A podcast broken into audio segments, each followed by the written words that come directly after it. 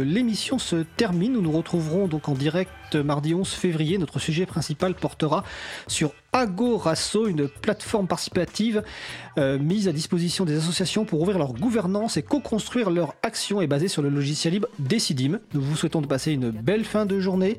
On se retrouve mardi prochain et d'ici là, portez-vous bien.